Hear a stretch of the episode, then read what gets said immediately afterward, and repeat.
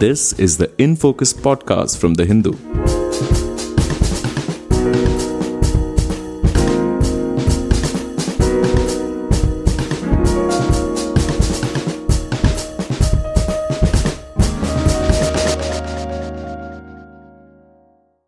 Hello and welcome to the In Focus podcast.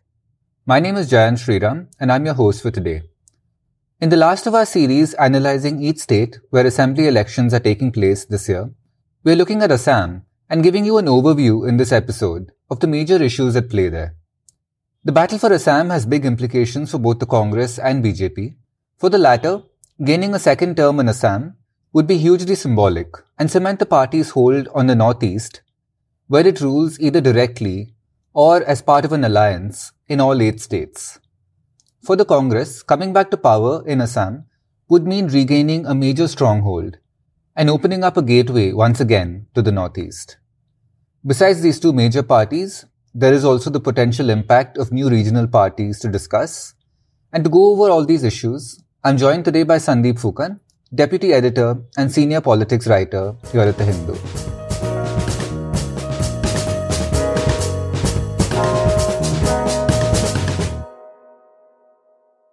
Sandeep, welcome back to the InFocus podcast. Thank you for making time for us today. My pleasure, Jan. Right. So we'll do a quick overview of the Assam election, uh, the Assam Assembly elections, and sort of give our listeners a, a, a, sense of what the issues are. So you know, when we when we do these uh, overview episodes for each state that is going in for elections or where elections are underway, first sort of point we try and raise is what is the major difference um, that's on the ground from the 2016 campaign. That's when the last time assembly elections were held in Assam to this one. Um, so you know, on the ground and just in commentary, what is the what is the major difference this time? Well, you know, there are quite a few differences. But to begin with, this has been Assam has been a state that has always been defined as a Congress stronghold, and in 2016. BJP made its foray for the first time. They had their own government. So uh, the, in these elections, it is BJP uh, who's the defender, who's defending its own record of the past five years, and the Congress is the challenger, trying to reclaim uh, the turf that was once theirs. So that's the first important difference. You know, traditionally, uh, Assam had been a state much like other states like Kerala or Rajasthan uh, to some extent even Tamil Nadu, where uh, one would see governments change every five years, but every state breaks that cycle at some point. Mm-hmm. You know, in 2001, that cycle was broken by the Congress. So from 2001 until 2016, there were three successive Congress governments, and that is why Assam came to be defined as a Congress stronghold. Uh, that was, of course, uh, challenged and demolished in 2016, two years after the 2014 Lok Sabha polls. And for the first time ever, the BJP had their own government in the in um, the northeast, and for a variety of reasons, it's a very important prestige battle for the BJP to retain the state, uh, and it's equally a prestige battle for the Congress to reclaim, as I said, the turf that was once theirs.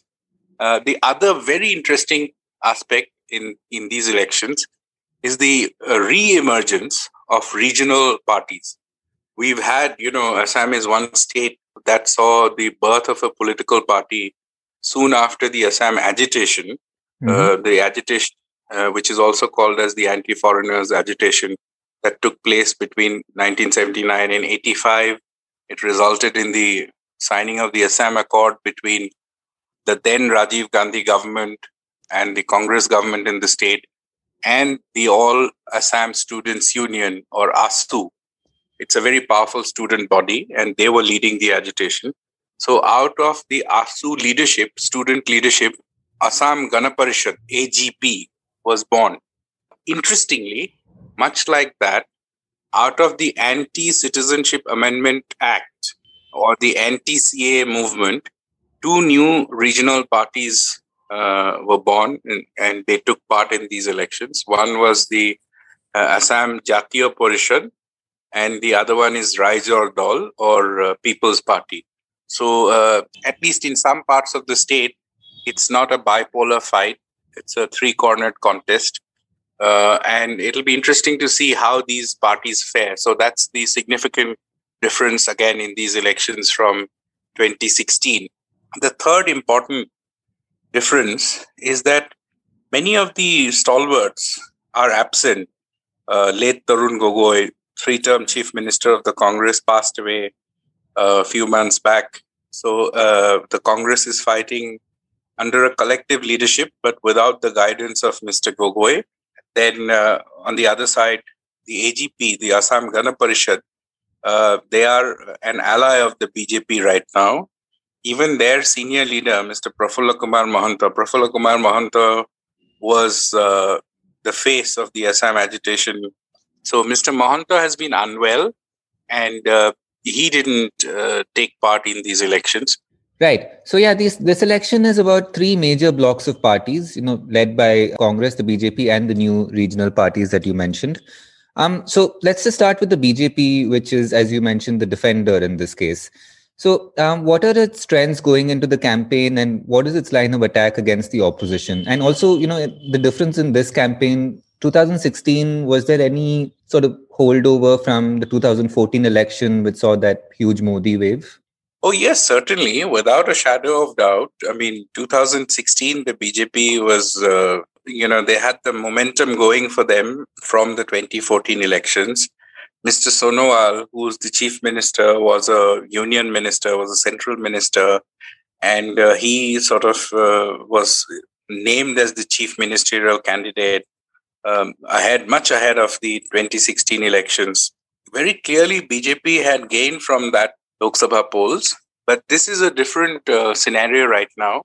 Uh, and also, let's not forget that uh, 2016, one reason was uh, the level of anti-incumbency when you run three successive governments you know there are allegations of corruption nepotism inefficiency. So uh, all of that uh, had also added to congress's problems in 2016 uh, but as i said that in these elections it is the reverse because uh, the sonowal government has to defend it defend its track record. I mean they have to give an account to the people of assam what they did or what they could not do and uh, why they could not do the promises that they had made, why they couldn't keep those promises. Uh, so there is an element of anti-incumbency. Uh, then there was the issue of Citizenship Amendment Act. So that is something which is a very emotive issue. Also, the main poll plank uh, made by the Congress in these elections. So uh, it's a very different uh, scenario altogether. Also, there is a leadership tussle within uh, the BJP. As I said, that in uh, 2016, uh, Mr. Sonowal was named as the BJP's chief ministerial face. And, and at that point of time, the very high profile Himanta Biswa Sharma, or HBS, as he is popularly called in Assam's political circles, he was then, you know, he had just shifted to the BJP. He was, uh, for a long time, he was a protege of Mr. Gogoi, late Tarun Gogoi, but uh, they fell out. He had become a rebel, a dissident. He led dissidents in the Congress camp for some time right. before finally calling quits and then joining the BJP. At that point of time, since Mr. Sharma at that point of time was a newcomer, so clearly um, his stakes were not as high as they are today uh, five years down the line, he's the face of the BJP in the Northeast. He's chairman of what is called as the Northeast Democratic Alliance, a grouping of uh, non uh, Congress regional parties. Uh, I mean, you know, it's not overt, uh, but there is an underlying leadership tussle prompting the BJP not to name a chief ministerial candidate for the 2021 elections. Right. They have an incumbent chief minister, but they haven't named Mr. Sonowal as its face should they win these elections this time round. And that's only because of the importance of Mr. Himanta Biswa Sharma. The party knows that he's harbored an ambition uh, for the top post for some time now. Right, and uh, so what's uh, what's the BJP's campaign been like this time? Um, you mentioned the CAA that uh, got a lot of attention a year back, couple of years back. Has that been a big issue in this campaign? Well, the Congress tried to make it a big issue. Uh, it was certainly, you know, uh, one of the key points how this law can actually threaten the question of Assamese identity, the greater Assamese identity. There's been a history of identity politics in the state for over four decades now. So, quite clearly, uh, that's an issue that the Congress tried to play up in its campaign. It was one of the main uh, poll uh, planks, other than their five guarantees. On the other hand, you asked about BJP's campaign. Well, BJP's campaign has been that, you know, they have tried to talk about development and how they have developed the state in terms of you know having their own government at the center and how that has helped the state in speeding up development projects for example there was a bridge uh, you know Bogibeel bridge a rail uh, come road bridge over the brahmaputra near dibrugarh so uh, that's a fascinating story you know that's been in the works for over two decades and uh, but it got completed during their tenure so they use the argument that, see, it's because of the speed at which the Narendra Modi government works. It's because of that that we could deliver. Apart from that, the other key factor has been BJP's attack on the Congress over the alliance with Badruddin Ajmal's All India United uh, Democratic Front, AIUDF. So it's been a very polarizing campaign, I would say from the BJP in terms of uh, because Mr. Ajmal's party is identified with Bengali speaking settlers in the state. And uh, so essentially, BJP trying to put, uh, convey this message that uh, or portray an image of Congress being friends with outsiders. So, you know, an element of outsider insider debate was also played out in these campaigns. Right. So uh, the Congress, I think last time opted not to ally with the AUDF. They have opted to, you know, form an alliance with them this time. So has that been a risky move for them? And yes, I mean, some would say, uh, well, it's it's certainly a debatable uh, move by the Congress uh, for the simple reason that you know there was a time uh, when late Mr. Tarun Gogoi would ask. I mean, every time journalists would pose a question about mm. alliance or doing business with Mr. Ajmal, the reply would come, "Who's Ajmal?" So, right. but you know, one should also remember that that was Mr. Gogoi and the Congress at that point of time was speaking from a position of strength. The right. fact that, uh, despite apprehensions within the Congress party, especially among leaders from Upper Assam, uh, of having an open alliance or a you know, uh, an alliance with the AIUDF, many agreed that maybe they should have had a tactical alliance, but not an open alliance. Uh, yet the Congress went for it. So why did they go for it? Uh, I would imagine that's because in their calculation they would have, because it's known that uh, the minority votes in Assam, they over the years it has moved away from the Congress to Mr. Ajmal's party, to the AIUDF. And there were many seats in the in the last elections, Jan, in 2016 elections. Mm-hmm. There were 18, 20 seats, 18 to 20 seats, where if the two sides had fought together, then uh, you know they could have the results could have been very different because in in those seats where the BJP emerged as victorious, uh, the victory margins uh, were very narrow. You know, they were below 10,000 votes or so. And uh, if the votes individually polled by these parties, that is AIUDF and the Congress, if they had come together, uh, then, you know, scenario would have been entirely different. And that is one logic that is being given why the Congress has come together to prevent a split in the anti-BJP vote, especially among minorities. That's one of the reasons. The other argument that the Congress puts up is that while most of us are actually talking about the alliance between AIUDF and the Congress, uh, the Congress led alliance is actually an alliance of 10 parties. It's called the Mahajot or the Grand Alliance. Uh, so it includes the left parties, it includes other smaller regional players, it includes an Adivasi party. So the uh, Congress argument is that why are you only looking at the alliance through the prism of uh, what the BJP has to say as minority appeasement. You know, we are a party that is all inclusive. It's an umbrella alliance, and our main purpose of coming together is to defeat the BJP. That is how the Congress has posed the alliance question.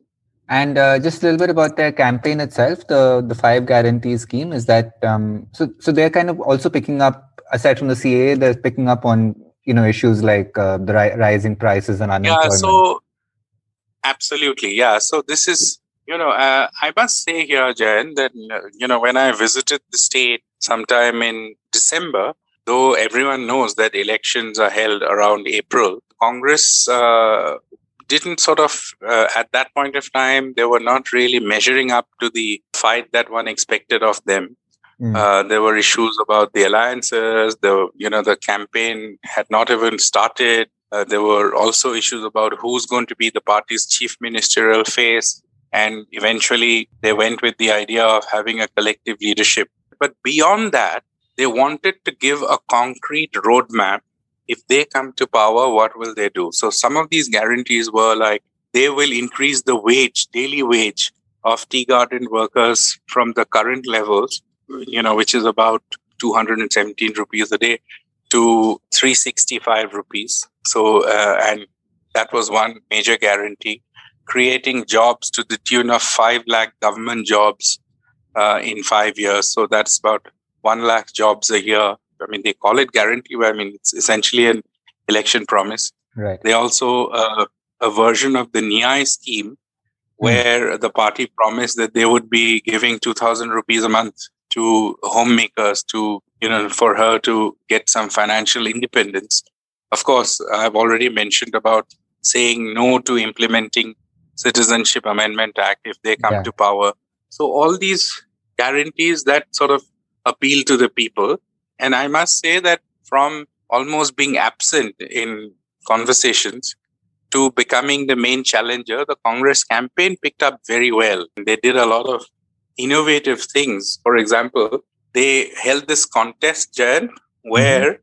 they invited youngsters to take photographs of what's wrong or lack of development in their area. Right. And they would ask for these entries on their social media handles every day and they offered uh, some five or ten iPhones every day uh, okay. to the best pictures or the most sort of the most pressing issue that has been highlighted by the user.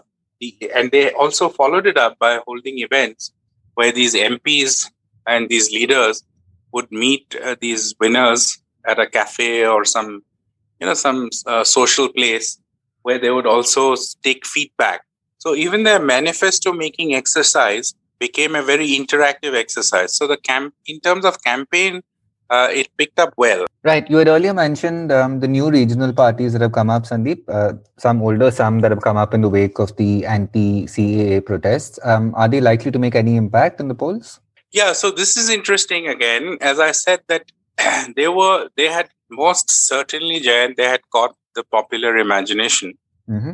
of uh, of the people uh, in say last year around November, December. I think around December is when the AJP, the uh, Ahom Jatiya Porishad or AJP, had launched, and uh, a lot of people sort of uh, had goodwill for them.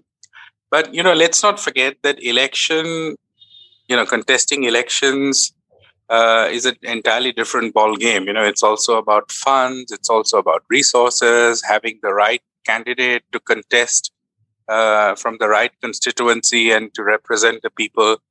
I think somewhere down the line, these parties faltered on those aspects, you know, whether it was finding right. the right candidate to represent a particular constituency or uh, having resources to put up a stiff challenge to the BJP and the Congress.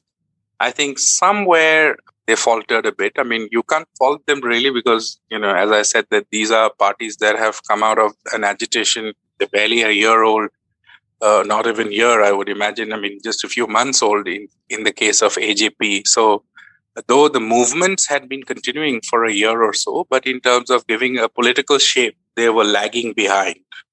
Right. And um, so, Sandeep, just to sort of wrap it up, we kind of went over this one point in the beginning where you mentioned that um, keeping hold of Assam has become a major sort of prestige issue for the BJP.